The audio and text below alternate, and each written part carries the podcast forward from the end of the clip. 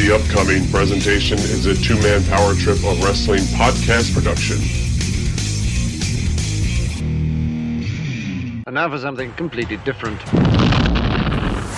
Hey, I was, I'm a Hall of Famer. I'm in three Halls of Fame. For the young fans, they don't give a damn. They just give a damn about themselves and what they're hearing now. And I got no problem with those rules. I know the rules going in. I'm happy to play the game that way. And when Ivan came off with that uh, knee drop from the top rope and he pinned me, I thought that something happened. I couldn't hear a thing. You could have heard a pin drop in that arena. It touched me so deeply that when I went in the dressing room, I really felt depressed. I'll tell you that. I'll tell you right to his face. If, if Hogan and I, if he wanted to get in a real street fight with me, trust me, he would lose. And he knew it. You know, that's the other thing. They give you the belt, and they're like, okay, you're in charge of it. I was like, well, what? When you mention a guy like Harley Race, that kind of legendary status, it's obvious why people would get upset. As far as I'm concerned, Roddy Piper was not a wrestler.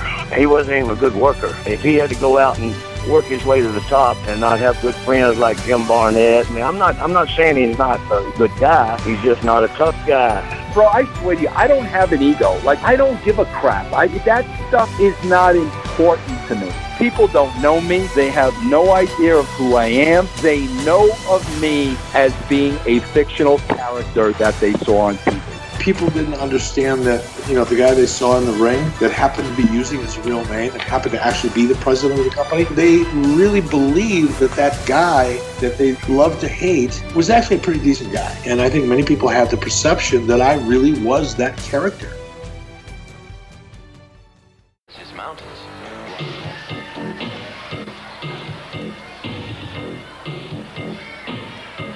Steve Cox in the ring waiting for his opponent in this first round match in the North American Heavyweight Title Tournament.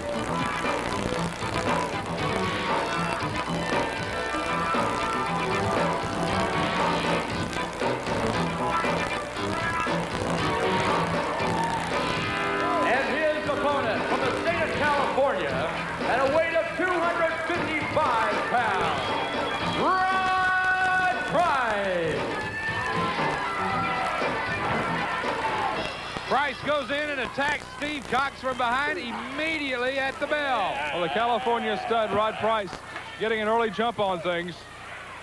As Steve Cox really hasn't had time to catch a breath as Price just jumped him before the bell rang, and Cox hasn't. Now he's mounting an offense, short-lived as it was. Price using those fists with some uh, determination. He's got Cox wrapped around and wrapped over the ropes.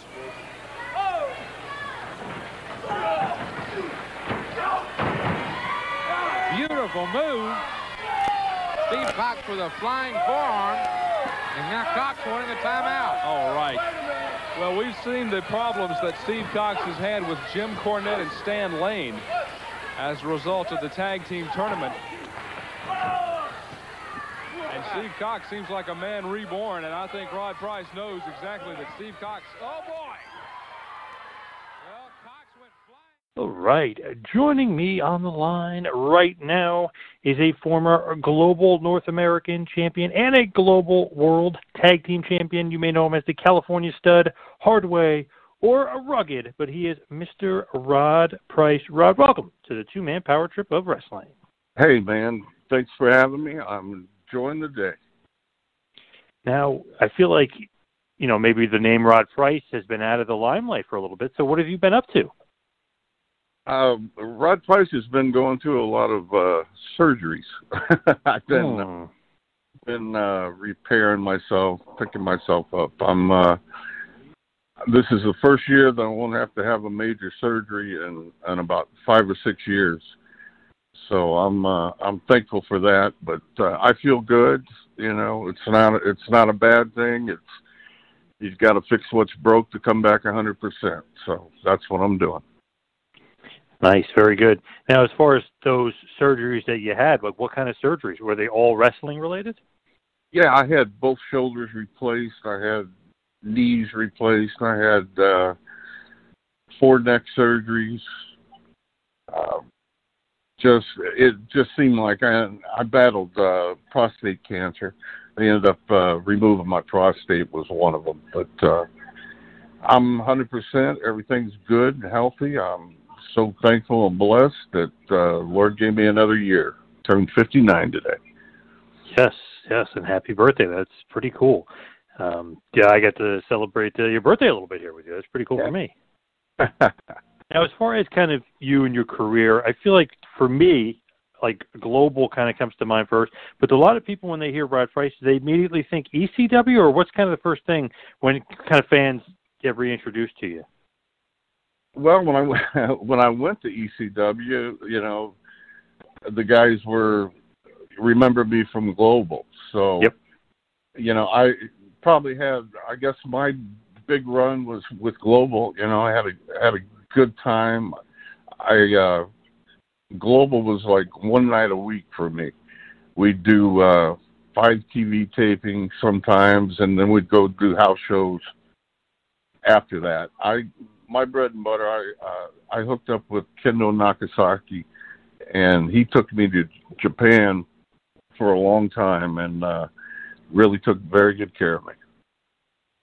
Now, as far as Japan, was that for the Now promotion out there? Yes, started uh, was got on too late to get on with SWS, and then he broke off, and they went into NOW. So when you're kind of making that, you know, connection with Kendo Nagasaki, is that just a Texas thing? Was he a Texas guy, and that's kind of where you guys met? Yes, uh, Kendo came through Texas. He uh, he wrestled with World Class, and I, Kendo wrestled all over. But uh, when he went back to his homeland, he uh, got hooked up with a promotion, and they had a they had a big company and out of that SWS company broke off into a lot of little companies after that. And they all worked together. I worked with almost every promotion in Japan at one time. But uh, it kept me busy. What did you think of it out there? I know a lot of wrestlers love it. They love the strong style, but maybe a little bit of culture shock at first. What did you think about working out there in Japan? I really enjoyed it. I mean, they work you. There's no, uh, you know, you're working every night. as soon as you, as soon as you land, you know, most times you're on the go and you're on their dime, so they they get every dime out of you, and that's I never had a problem with that. I never was scared of working hard, so I enjoyed it. Uh, Japan was really nice. I I love the culture. I love uh, just how they utilize all their space that they have with all those people over there. It's amazing. But um, really enjoyed my time over there. I, I would love to go back someday and take my beautiful bride with me, but we shall see what happens. Now, were you out there with uh, Cowboy Bob Orton Jr. as well? Yes. Uh huh. That's an interesting kind of thing because you don't really think of him at that time period. I mean, obviously he's still wrestling. We're still wrestling years later, but it's just interesting. He's more of like you think of '80s guy. You don't think of '90s guy. Japan. How was he at that point? Bob could go, man. I think Bob at that time was like 45, but he he could go. I remember uh we had John Layfield on our on our tour, and he was uh Johnny Hawk at the time. He later became uh, LBJ or how Bradshaw. Anyway, JBL was over there, and he, uh, him and Bob, he'd go tackle Bob. We'd be, we'd be wrestling before the matches, and Bob be stretched out, and John would go over there and jump on him, and Bob would kick him out and stretch him in about five minutes. So it was uh, good entertainment for us, and without without a doubt, Bob Orton could go. Now, what was JBL like at, at that point in time? He was young, young, and uh, still learning. You know, he was very teachable, and he was uh, just a young. He was young and full of fun. He uh, never a bad time with uh, with Johnny Hawk. That's for sure. Was he a big party animal kind of guy? Not if you if you were going to drink beer with him and and go toe to toe, you're in for a long night. Uh, we took we took a taxi ride home one night, cost us a hundred bucks. I think we slept for a mile or two on that, but uh, it was kind of funny. We got a hundred dollar tab bill for uh, for the taxi ride, and I think we are only three blocks away, but we'd had a few beers that night, so. And if you think about it, you know, he became a very, very long tenured WWF guy, WWE guy, had a great career there, world champion. Did you kind of see that when he was that big lump of clay in the early 90s? Did you see oh, him absolutely. becoming a big star? Because I went to uh Germany. When his second year there was my first. And, you know, just seeing how John was growing and learning. And it's just about you know, it's what these wrestlers don't have today is the opportunity to work every night. And John was John John Layfield was able to work every night. He applied everything that he learned, and he had the size, of a monster of a guy, and he's a really good guy down down deep in his heart. He's a really good guy, man. You think that's really killing the guys today? Because I mean, right now it looks like they're work, working once a week, basically yeah, you can't you can't wrestling. You know, getting in the ring and working out's one thing, but getting in front of a crowd and and working is another. And that's that's what they don't have. They don't have these young guys. They have the mechanics, but they don't have the know-how on how to use it because they never had an opportunity to to polish their craft. Yeah, it is not the same you know, as it once was. So that's for sure. And you're right, uh, John Layfield working all the time. And when you guys went to, to CWA, they had you working nightly. Yes, yeah, we worked nightly and twice on Sundays with the kinder catch. You think that's kind of what caught up with you, working so much and maybe harder rings, maybe stiffer style. That kind of led to a lot of the injuries. Well, I was I was beat up when I when I got into wrestling. I, you know, I had a football background, bounced around with a couple of camps, and and time I uh, time I fully turned my attention to wrestling, I was already I was already pretty beat up. And then when I got into wrestling, you know, you don't have an off season, so you just go go go. You know, if you would dope yourself up for the night or for two weeks to get through something, then that's what you did. And you know, it's not the it wasn't the wisest way, but it it was the way. Now I think some people took it to extremes, and they paid the price for it. But uh, I always I always like to try to keep a, a middle ground on things. You know, just keep everything keep everything kind of even far as those tours of Japan, you did go out there with Rock and Rebel, right, with Chuck Williams as well. Yes. Uh huh. What was he like? I mean, obviously, I mean, uh, people should know if they don't know. You know, horrific end for for him and his life, and who knows what what happened behind the scenes there. But what was he like at that point? Was he, uh, you know, was he a crazy guy, or was he a totally normal and you know really just fly by night regular sort of wrestler, regular sort of guy?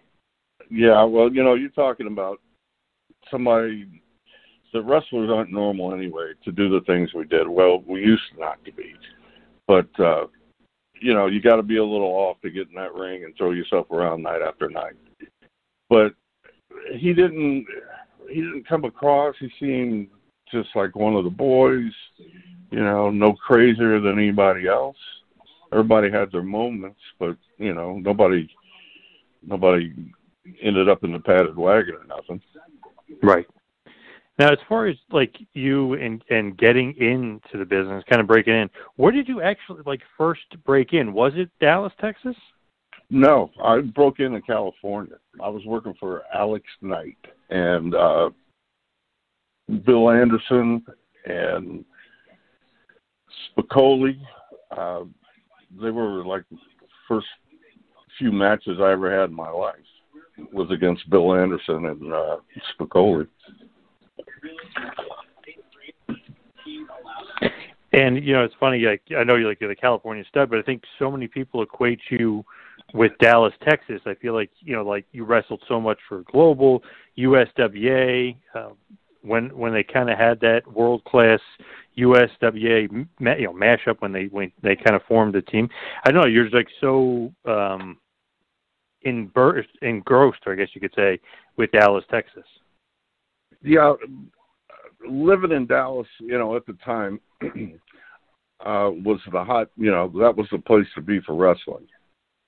Everybody was coming there, and it just happened that uh, for Kendo had a house in Dallas, and that was our base. So you know, we flew together. James Beard and all I, we flew together when we went to Japan, and you know, a lot of times we come back. Sometimes I go to Korea. They'd come home. I go over to Korea, then come back. But Dallas was always my base. Being for uh, midweek or fly fly in even on a Friday and uh, get off the plane at three and head to the sportatorium to go back to work. So, kind of going back, when you were trained, was it by Red Bastien and Bill Anderson? Was that like the duo that kind of trained well, no, you when you were getting it, in? Bill Anderson had a school with uh, right next door. Well, next door, I should say, on the other half of the the other half of the transmission shop we used to train out of, and Mondo Guerrero was hands on with me. So how did your training go? Like when you're working with Mondo and obviously legendary family, legendary name. How did the training go? Did you kind of take to it easily? Were you natural? It it was very easy to me. Uh, the the physical part, uh, learning the psychology was a, took longer, but that just came with time in the ring. And uh, I was blessed to be around so many veterans that just you know took me under the wing and showed me so many things along the way, man. And when I got an opportunity to open up my school, that's that's one thing that uh, I stressed to to a couple of my students was, you know, just keep passing this, keep passing the business down, and keep it close to you.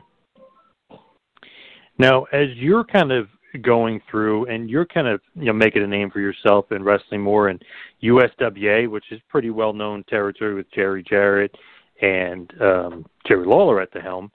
What are your kind of impressions of the business as you're like kind of going through? Are you thinking you're getting the hang of it? You're a natural. Like, what are you thinking as you're kind of slowly creeping through as we get into like the 90s? Um, my time in, I thought I was, I thought I was picking up things uh, pretty quick. Uh, I I saw other people that were had been in the business a little longer than me that were still struggling with some things that I you know that were no problem for me.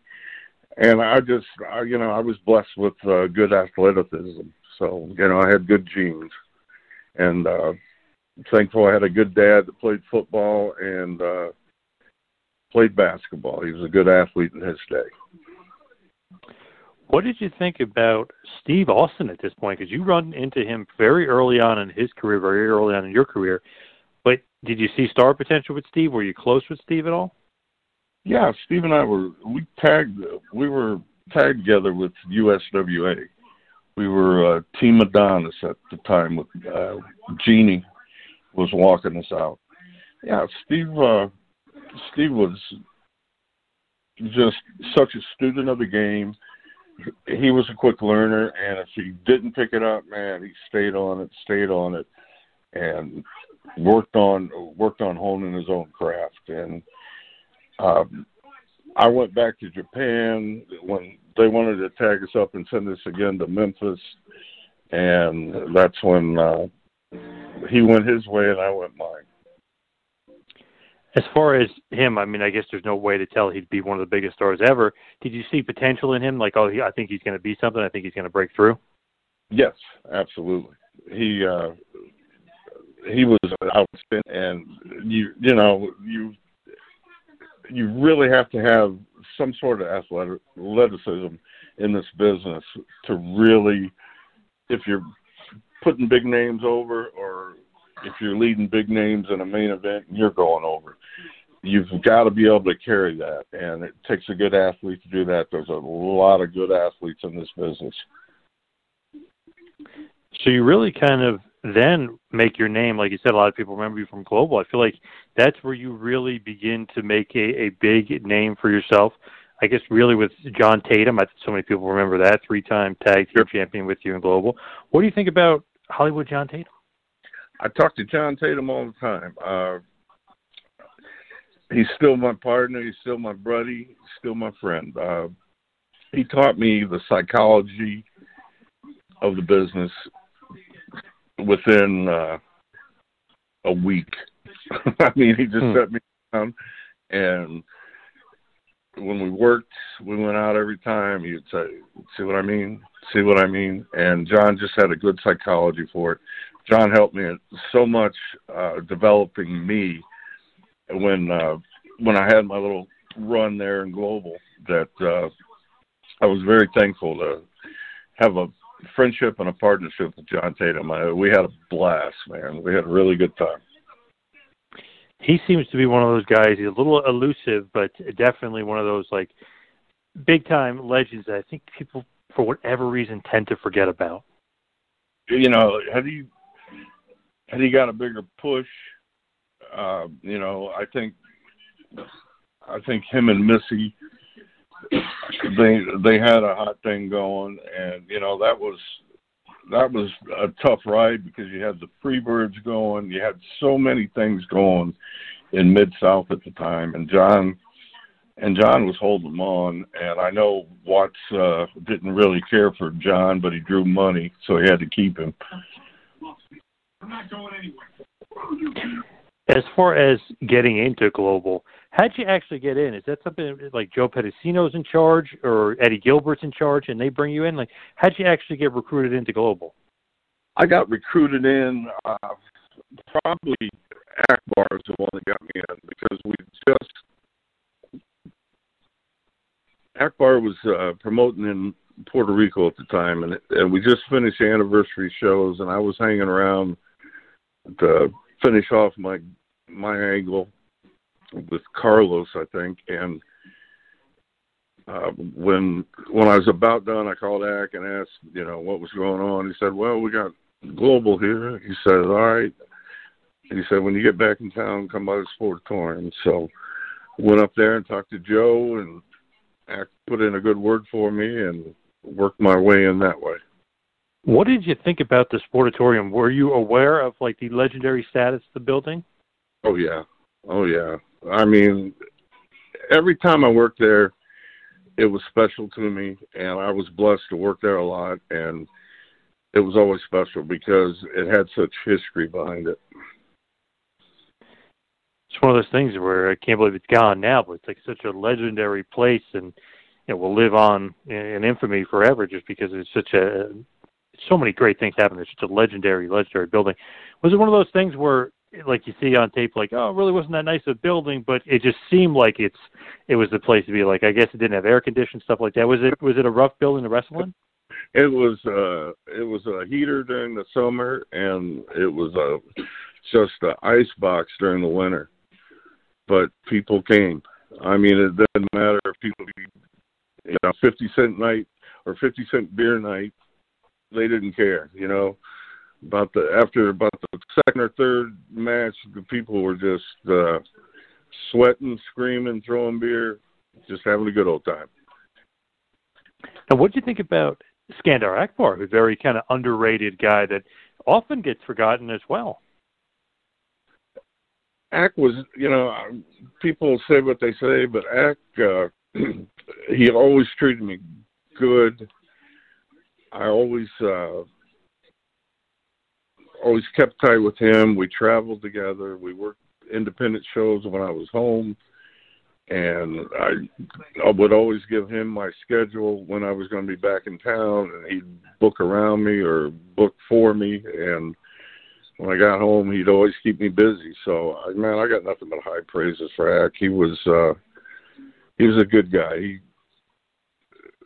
he uh, didn't get the recognition that he deserved, and uh, it's a shame. But I thought Ak was one of the best. It's funny when you look at global, even behind the scenes. I mean, Akbar, Eddie Gilbert. I mean, there's so many kind of uh, key guys behind the scenes that were great, but even in front of the camera, so many guys that kind of either get forgotten or, or kind of maybe just underrated guys. Like Steve Cox was great. Um, the Patriot Then you had like Buff Bagwell, who was the handsome stranger, obviously would go on to be buff and be a big star. But I feel like the talent roster, for whatever reason, kind of gets overlooked in global. I always thought they had a great roster. Uh, the roster was amazing, man. it was just he had Cactus Jack, he had Sean, the one two three kid back in global days. I mean, he had Adam Bomb. It was there were so many uh people that went on to become big stars in that global wrestling uh locker room. It was amazing. And, and just like um Harlem Heat. Like there's so so many other guys, uh, Black Bart, Bill Irwin, just like guys you just like kind of rattle off. So many great names. Yeah, and Del Wilkes, man. How could I forget Del? Patriot. He, yeah. he got, came from Atlanta with Joe and them. Gary Young, Scott Putski. Yeah. I mean, there's there's I mean, such good crop of guys that I feel like uh, shouldn't be forgotten, but sometimes get forgotten. Yeah, I mean, even uh, the Ebony Experience, Booker T, Stevie Ray. I mean, yeah. they came global too. So. Yeah, Harlem Heat, they were great. Uh, obviously, I have an experience back then, but yeah, they're great. Uh, I, you know, I mentioned El- Eddie Gilbert. It's funny, like you just see some random guys like pop in and out, like Barry Horowitz, could who's a great wrestler, but he yes. would pop in and pop out. It was just, it was Ra- one of those things. Raven was there. hmm I mean, it. uh it's been it's been a few years, but uh, it comes back, man. All the names, it's amazing. What did you think about them getting on ESPN?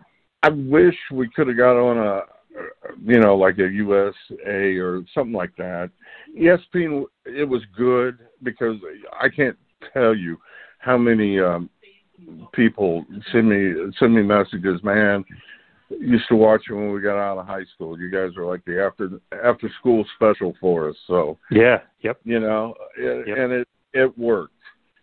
But you know, they they really uh they clipped our heels on doing you know a lot of the violent blood and stuff out there, cage matches. So in that way, it hurt us. Uh, but you had to do what you had to do for uh, the TV coverage. Were they kind of telling you what can and can't be on TV? Were they kind of like censoring you guys at all? Yeah. Oh yeah. They used to edit pretty heavy with us. So like that obviously, like you said, could hurt like the cage matches and the blood and the personal rivalry. So to to one thing, like definitely for me and my brother, we'd get home from school and we'd we'd watch Global on ESPN. But you're right, yeah, I guess a lot of the personal vendettas and stuff kind of get cut short or edited out because you need that blood, and the cage matches, and the violence to really kind of step it up. Yeah, I mean, if you're gonna, uh, what are you gonna do next week? Type thing, you know. It, and at one point, it's got to end, which usually used to be in a cage. You know, you'd end it, and then somebody'd run in and beat them up, and they'd start something else. But uh, yeah, it hurt us that way. But uh, I think a lot of the finishes there for a while went to PG really bad. You know, they were they were marketed for uh, for kids, and and that's what they wanted. What did you think? Because you had like a little bit of a mini feud there with the gentleman Chris Adams. What did you think about working with him, and how was he kind of behind the scenes? Well, Chris, had, he still was able to advertise the school through uh, Global, so you know he helped them. Uh, you know, I know he helped book a little bit. I know when we were we were feuding, uh, he'd he'd come up with a lot of ideas for us. But uh, as far as how much say he had in, I'm not sure. Uh, I'm really good friends with James Beard. I know James had a lot of had a lot of say in in uh, some of the angles and I, I don't I can't remember him. I may have uh, slipped my mind, but I don't remember him saying Chris was doing a lot of booking at the time. What about a guy like Action Jackson, still, who is still oddly enough still out there, you know, wrestling today, isn't he? Or isn't he somewhat still no, still just, active? Yeah, I talked to James. Um, I'm going to go in and try to help him out on their TV, just uh, helped clean it up because he's the wrestlers are good, but they don't know, you know, they haven't been on TV and they don't know how to work the TV or do what the, do what they should be doing. But I'm gonna volunteer my time to go do that. But I was been watching a lot of tapes on him, and I saw Action Jackson. He's still AJ's still going, man. You know, and he looks good. He looked healthy. I mean, brother's been in it for over 30 years, so that that speaks of something. Yeah, and you're obviously you're talking about uh, SWE Fury, right down there in uh, Texas. Yeah, in Texas, yes. SWE Fury. They seem like they're doing a lot of different things as far as they bring in some old, they sprinkle in the new, they bring in some pretty good female talent. It seems like they're definitely kind of on the right track. So, you know, what is kind of your, your overall? You said some of them need some experience. You're going to go in and help. Like, what do you think that you're going to be like kind of doing with them? Booking it all, or is this just on the training aspect? No, no, I I, I don't want to have anything to do with the booking. I just uh, Rodney and Colleen Jazz is uh, they're running. She's running the female, and Rodney's doing the male talent. And I, I talked with him, and he said, "Man, he goes help. I need help." so I was like, "All right, what do you need?" and I talked to James, and I'm just going to try to. First thing I need to do is better the TV, and just kind of speed it up, have a little more action in it, and a little more professional is what I'm thinking. What about like as far as the end of global? I'm just trying to think of like back to like how it ended. Did you guys know it was going to end? Was that a sad time? Because you know it's a pretty good three or four year run that they had there, and you were pretty much working very consistently. I know you were in some other organizations around Dallas as well, BD, uh, PW, uh, NWA Dallas, and CWA and stuff. But what did you think about Global closing down?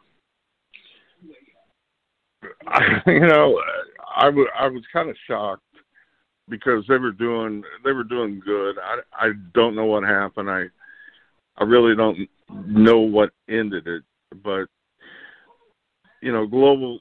It was you could kind of see uh, at the very end. I could see things, you know, were slipping, and I just kind of wanted to hold back. I didn't want to didn't want to commit to to global if they were gonna if they weren't gonna last another month. I'd rather quit now and let them, you know, just fade off. But uh, they kind of closed the doors early on me, and uh, I was probably shocked as a lot of people. I thought we really had a good thing, but uh, what do I know? And global's gone. Yep. Now NWA Dallas kind of sparks up right immediately after that. What do you think of that organization? Because that was kind of a little bit of a surprise because Jim Crockett Jr. it starts to get back into the wrestling game. well, there for a while, man, it was like when Crockett came in, he wanted to he wanted to turn the uh, clock back to the 1950s. You know, every he didn't want any music on the intros. Just going to be a dry, you know, you come out dry. He wasn't going to try to build the house for TV. He just, you know, let it go, and it just it flopped big. You know, there was no draw. You're starting, you know, you're starting over fresh big name talent. I mean, you're running through the same talent these people have been seeing. So what's the draw? Right. Yeah, that's that's a good point. It was just one of those things that like I don't think a lot of people talk about or mention, but it's like, wow, Jim Crockett Jr. getting back in wrestling and then, you know, boom, fart, you know, whatever you want to say, flop. Didn't you know, run as successful as you think a Jim Crockett promotion would be. No, not at all. I you know, when I heard he was coming in, I got excited, and then the more I heard about his uh, plan, the less excited I got. But uh, I took the paydays, so I'm guilty. And you had a pretty big feud with Sam Houston, right? I mean, the uh, the legendary Sam Houston down there. Yeah. Oh yeah, Sammy and I we we worked a lot. I loved working with Sam, man it was a night off. If I could have worked my whole career with Sam, I'd still be wrestling. He just like his brother Jake is one of those guys where they look kind of skinny, but then you meet him in person, and you're like, wow, you're way bigger than than I thought yeah, you were. Like exactly, exactly, man. Uh, I think I think a lot of that was a.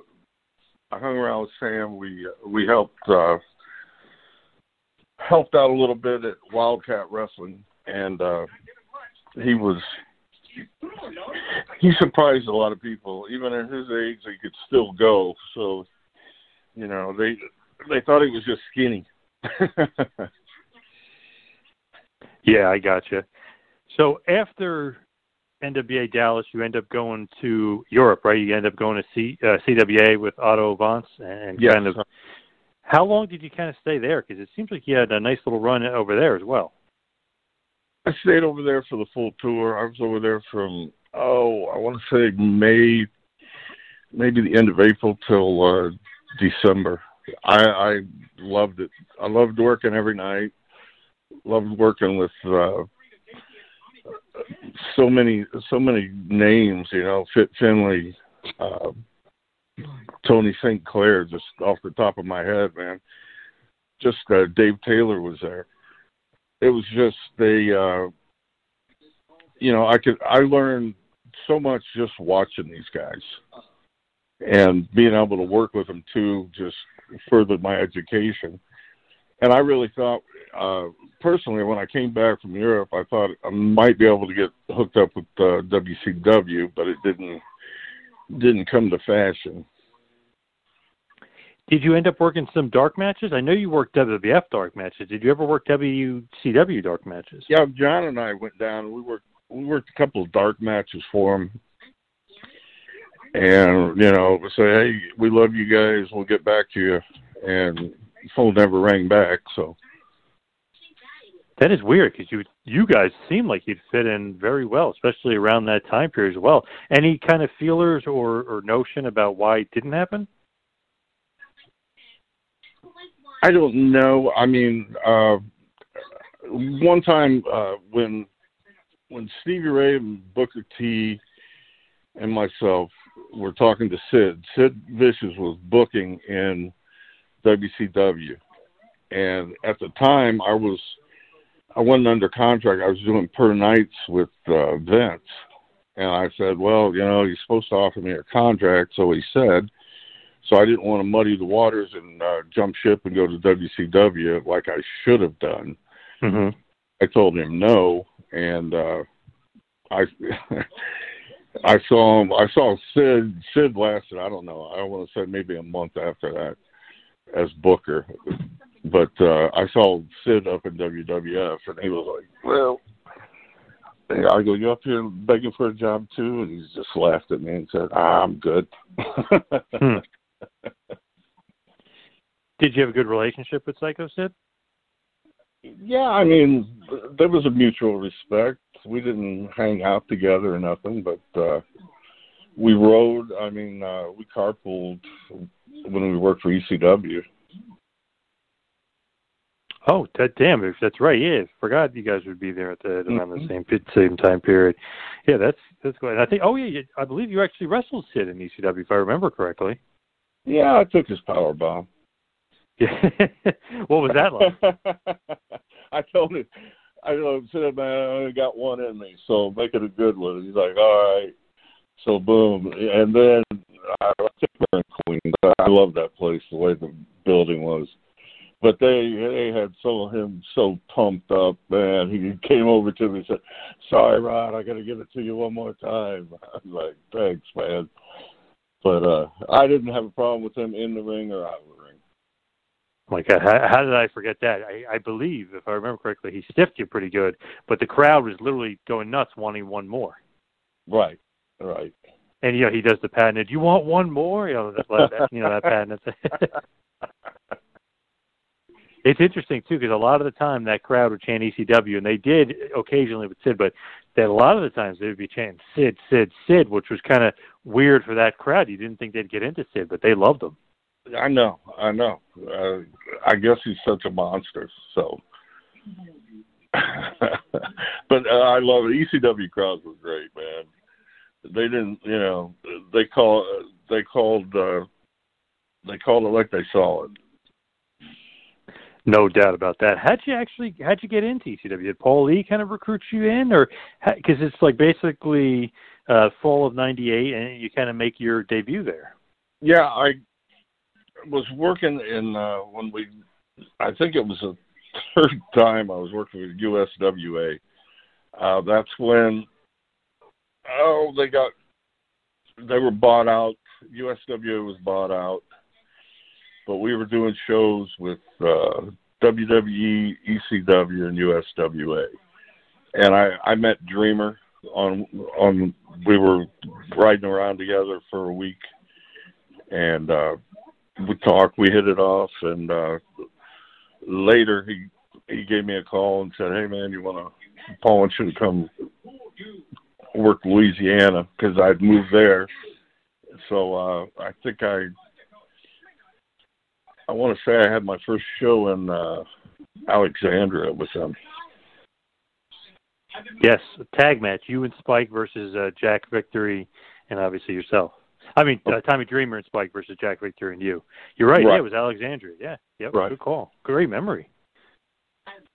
I'm taking that uh, krill oil, so I'm hoping it's supposed to help your brain. nice.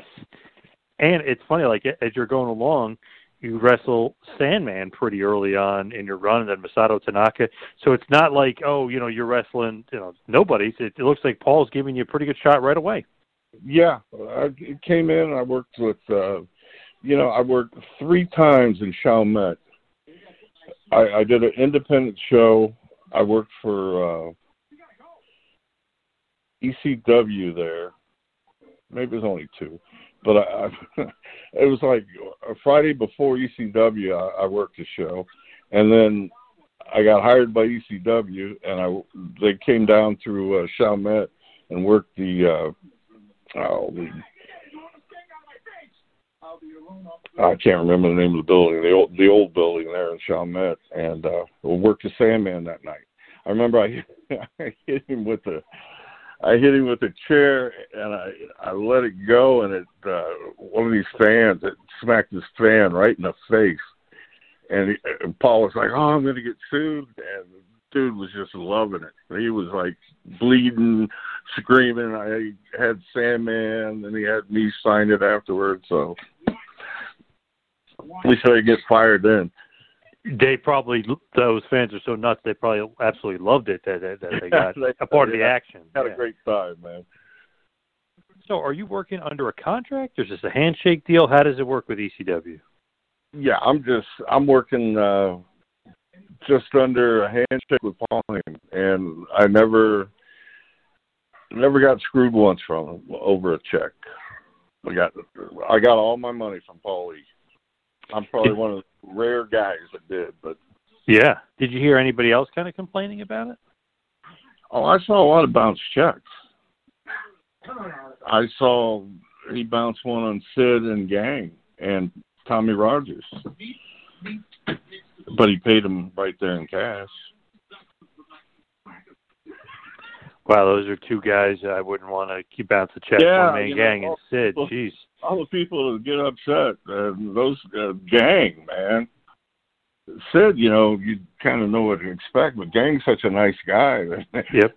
George ever got mad at me, I I commit hara-kiri, man. and you and Gang, you know, would team quite frequently in ECW. What was he like at that point? Know it's kind of like the latter part, but he still had it. You know, he could still go a bit. Yeah, George was still going. We worked uh we worked four days together uh with ECW and we we'd come back on a Monday and a lot of times on a Tuesday they'd book us in a like a house show or a little independent show around uh Houma or uh Lafayette, Baton Rouge. So it wasn't bad. I mean, it was good for us in our backyards. Yeah, oh yeah, yeah. That's basically both of your hometowns. They're similar, close hometowns. Yeah. because the gang he still lives in Baton Rouge and he uh you know when we'd come home he'd be like hey did you get that uh, get that booking I said yeah I said you're gonna be there I said man that's only like fifteen twenty minutes from my house And he said I wouldn't miss it I hear you, brother. You know, as you're kind of like climbing the ladder there in ECW, you get a ECW World Television title match against Rob Van Dam on TV, on Hardcore TV. What did you think about wrestling Rob Van Dam? I enjoyed. Uh, Rob was such a talent too, man. You talk about an athlete. I've never seen a, a a man that could do the splits like he could. You know, it was amazing. And not only on the floor, he could do them in the ring, on the ropes, unreal. But uh, Rob, I just uh, you had to keep him close and had to keep him tight, just like a Von Erich. You couldn't let him uh, get too loose on you, or you'd get hurt. He was a little stiff in the ring. Well, I'm, I, you know, I'm naturally stiff. I was always naturally stiff in the ring, but uh he just kind of unorthodox style. You know, you just I always kept him close. It was like a Von Erich, uh, especially Kerry, because you didn't know which Kerry you were getting that night. So, you know, I always kept Kerry close, always wrestled with him more, kept him tight instead of trying to do spots that he couldn't remember. Was he like under the influence? Was that it, or was he just a space cadet? No, or, he, or both. Kerry Kerry was uh, one of the sharpest people I I knew. Had wonderful con- conversations with him. He just when he got on that junk, man, he lost it. It was just he, he couldn't remember. You know, he couldn't remember for two or three seconds. If you told him a spot, he'd be like, "What? What?" So I just kept it close. Smart on your part, yeah, for sure you got to know what you're dealing with. Yeah, that, that's pretty good. Uh, good scouting report for sure. Um, ECW CyberSlam 99 at the ECW Arena. You and Skull Von Krush, aka Vito, lose to Chris Chetti and Supernova. What do you think about being on pay per view with ECW? Oh, I enjoyed it. I never. that's one check I never got, but uh, I, I enjoyed it. Uh, you know, the opportunity. Uh, it was probably the hottest thing going at the time, and I, I was happy to be a part of it.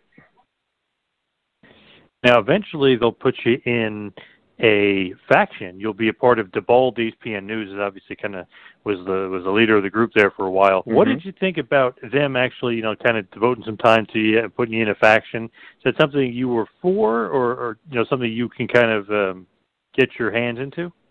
Well, I kind of I, I knew the writing on the wall at ECW. You know, they wanted to promote their guys, get their guys over, and I had no problem with that. You know, they that's that's their deal, and I understand it. Um, I kind of I was really hoping when uh, TNN, if if they could have landed uh, TNN at the time when they went on there, I was really hoping it'd be big for ECW, and I'd get hired on as an agent because I I was getting to that point where I was ready to get out of the ring. Yeah, if they kind of could have got that deal, that national deal, eventually a few years later, WWE would get on uh, the national yeah. network and really, really uh, blow up. But their deal with TNN was so small; it was almost like they weren't really on TV. I know they had that network quote unquote feud, but a lot of that was real. Like they didn't promote them at all. They didn't really have a good deal with them. It was kind of um shit deal for TV. I thought so too, and you know, I don't know the inside scoop on that, and I don't know what it was all about, but uh, they didn't get a fair shake for sure. You do eventually get a world title shot against Mike Awesome. I know it's a, the house show, but it's uh, near your hometown. What do you think about Mike Awesome and you know getting a quote unquote ECW world title shot? Oh, I love Mike. He was uh man, he was a great guy. I, I'm sorry what happened to him, but uh as far as in the ring, you know, he was so used to people. You know, he'd do that splash out off in the ring to the floor, and those guys would never catch him. And I'd catch him, and he'd be like, "Man, thank you so much." these other guys don't catch me. You know, I end up hurting myself. I said, I hear you, but uh, I come to school, you protect each other's bodies. So, but he was a good guy, man, and good hands. You also worked another great hand, Chris Candido. I believe it was your last ever match. Basically, you spend probably about a year and a few months straight in ECW working almost every night. But Candido, I believe, is your last match in ECW. Yes. Uh huh. I had, you know, I did a couple jobs basically for New Jack, but uh working with Candido, he, you know, he was, he's great. He was, uh, he was fun, man. He was all, he was a good guy. Been through a lot, but he's a good guy. Now you're kind of saying you knew it was headed towards the end of ECW. You knew you were kind of winding it down. Was there any sort of like handshake with you and Heyman, like, "Hey, this is the end of my run here. I'm done," or they kind of kick you to the curb? Like, how does that work with ECW? No, even uh, even when he was flying me in and and I wasn't working on the shows, he uh I'd watch the monitor, you know, I'd watch matches and and he'd ask me what I think and I'd tell him what I thought or if some guys wanted me to watch a match, I'd watch it for them and I'd tell them what they think or what I think and uh what I thought of their match. So I mean, his uh he flew me into Buffalo just to watch for the pay per view, just to watch the monitor. So how did the exit go? Like, did did he say like, okay, you know, we're we're done here, like, or did you want to leave? Again, I I saw the handwriting on the wall. You know, a lot of their guys were getting like the, the Dudleys were getting ready to leave. Uh, Van Dam was getting ready to to go, and uh, a lot of the talent was uh, looking to go their separate way. You know, they wanted to move on, and uh, I saw that. And when when I say, Paul, we got anything this week? You tell me no, and I say no problem, and uh, you go from there. Did you? Know, you oh, sorry. No, no, I'm sorry. No, I was going to say you know, he'd call me maybe, you know, it wouldn't be for another two weeks. He'd call and say, "Hey, man, we come in and just do this or do that," and I had no problem. Got paid for you know a couple of days and came home. So you were kind of like an unofficial agent for uh, a period of time there at ECW. Yeah, I mean, I've worked. I've worked most of the time. Then when I wasn't working, I was, you know, I was always watching a monitor. I mean, that's how I learned from day one. So I just watched, and I guess people noticed me watching, and they come up and ask, "Well, hey man, did you see this, or what you think?" And Paul noticed me watching, and would come by and ask me my opinion. So what did you think about Paul, though? So many people say he's a genius. What do you think about him? Yeah, Paul, he's a genius. You just you got to take Paul for what he is. You know, you really got to look deep into his eyes. Like, Paul, hello, Paul.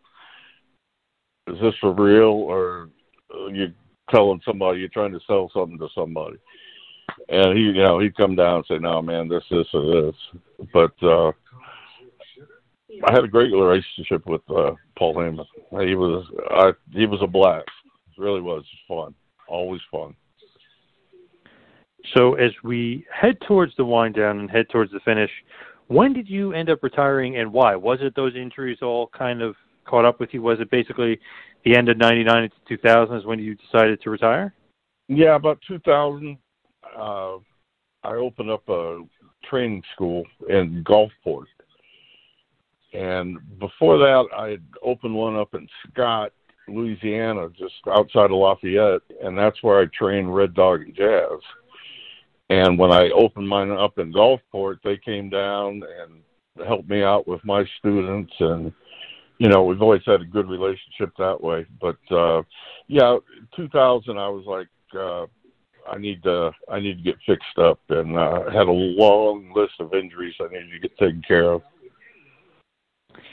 When you kind of look back at your career, do you have any regrets? Like, is the WCW thing a regret? Is is there any time where you wish maybe you got signed by them? Like, what kind of regrets do you have, if any, in wrestling? Yes, I, I would have told Sid Vicious, yes, I'm going. What time you want me there, or where do I show up at? That's one regret because, uh, and everything's hindsight, but I, I should have taken the sure thing and instead of the maybe And I saw it when you were doing those dark matches, you did have a dark match in '97 against a young Dwayne the Rock Johnson. Do you remember that at all? Uh, vaguely. That was that was a long week, man.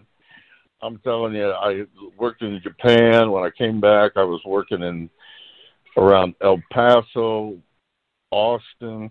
I think I had a think I had a show a night before or something, man. But I remember it was a long drive to Beaumont to do that show.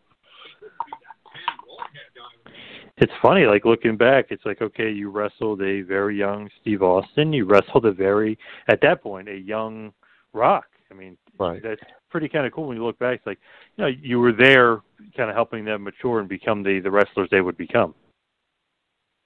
It's nice to think that. I mean, uh, there were some other things when we were doing that USWA. You know, when we had we had Kane there before he was Kane. You know, we had a lot of people down there that we were working with and doing. Uh, you know, we were doing spot shows and house shows, so we had a chance to work with these guys, and uh, it was a good experience for me. And uh, I hope they felt the same way. I, I hope when they left the match with me that they uh, took something with them. When you look back and you just think about some favorite matches or some favorite opponents, does anything kind of pop up, or does somebody stick out above others? Is there some guys we haven't even mentioned that you just think like, oh man, I used to love working that guy, or you know, I have some favorites, um, even opponent-wise, like some guys you just really like to work?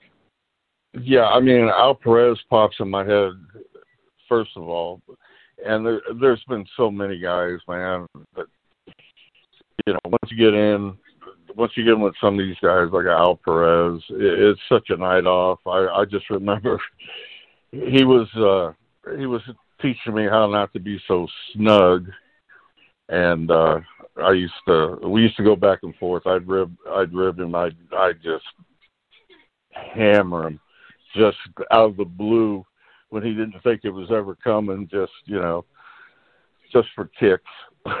and he'd do the same thing for me, you know, two or three nights later I'd get the receipt. But uh I remember working with Al and you know, there's so many Wild Bill Irwin, Black Bart, man, uh Killer Tim Brooks, uh, I've had Iceman.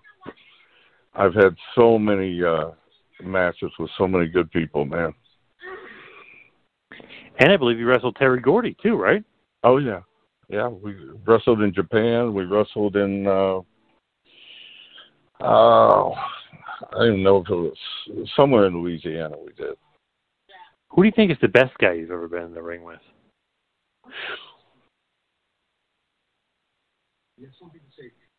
Man, that's a that's a tough question because there's so many that are at that top. At that level, you can't uh, you can't say, oh, he's better or he's worse in my book because they were all they were also good. It's interesting with Al Perez. How come he didn't become a bigger star? Did that ever kind of, you know, you ever think about that? Like, oh, I wonder how good this guy didn't make it, or you, did that ever cross your mind? Why he didn't, you know, get kicked up when NWA, when Georgia All Star Wrestling and NWA, when that thing came together, he just didn't become a way bigger star in NWA. I, I don't I don't know why. I don't know who was booking. If somebody had something against him. Yeah, it's weird that he didn't become, you know, bigger than he uh, he really did. But when you kind of look back at your career and just think about it, what do you think is like the lasting legacy of Rod Price? Like, what would you know, maybe some of the your contemporaries say, or what do you think is the stamp you left behind on the wrestling business? I know they're going to say he's stiff. They're all, uh, man, I just uh, personally, uh, my legacy is man. I, the brothers knew I loved them, and uh, I t- they looked out for me, and I looked out for them, and uh, we were brothers on the road, brothers on the road. So I just I pray that they all uh, remember me as a as a good brother. Nice. Now, as far as like your training school stuff, is that still active today? Are you still running the training school? No, I no. I just I just had a, my uh, left shoulder replaced. Uh, it's been a year ago, It just turned a year in December, so I'm I'm on the 2021 is like I'm praying that this year is no surgeries and full recovery, and hoping that SWE is uh, in the plans, and we'll go from there. As far as some plugs, do you have some plugs? Are you on social media? Do you do you know all that kind of jazz? I don't get into that, man. I I have my Facebook that's uh that's half with some fans will send me some old pictures and I'll post them, but uh you know, everyday life, hey, I'm here with the grandkids, I'm taking out the trash. That's about me right now. Nice, nice. That's great. The rugged one is hanging out with the grandkids. Kind of a cool, cool thing for sure. It was it was a great time. I had all I had. Well, I didn't have all my family here, but I had my wife's side of the family here, and it was wonderful. It was really a good time tonight. Nice. That was very good, and I'm glad I was able to get to spend some time with you. Thank you so much, and I appreciate all the time tonight. Thank you, sir. I appreciate it. This has been a John Poz Power Trip production in conjunction with the Two Man Power Trip of Wrestling. You could follow us on Instagram and Twitter at Two Man Power Trip. You could check us out on Facebook.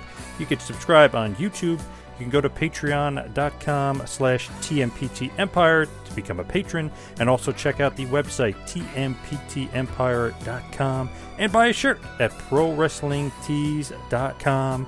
Two Man Power Trip, where the power lies brother.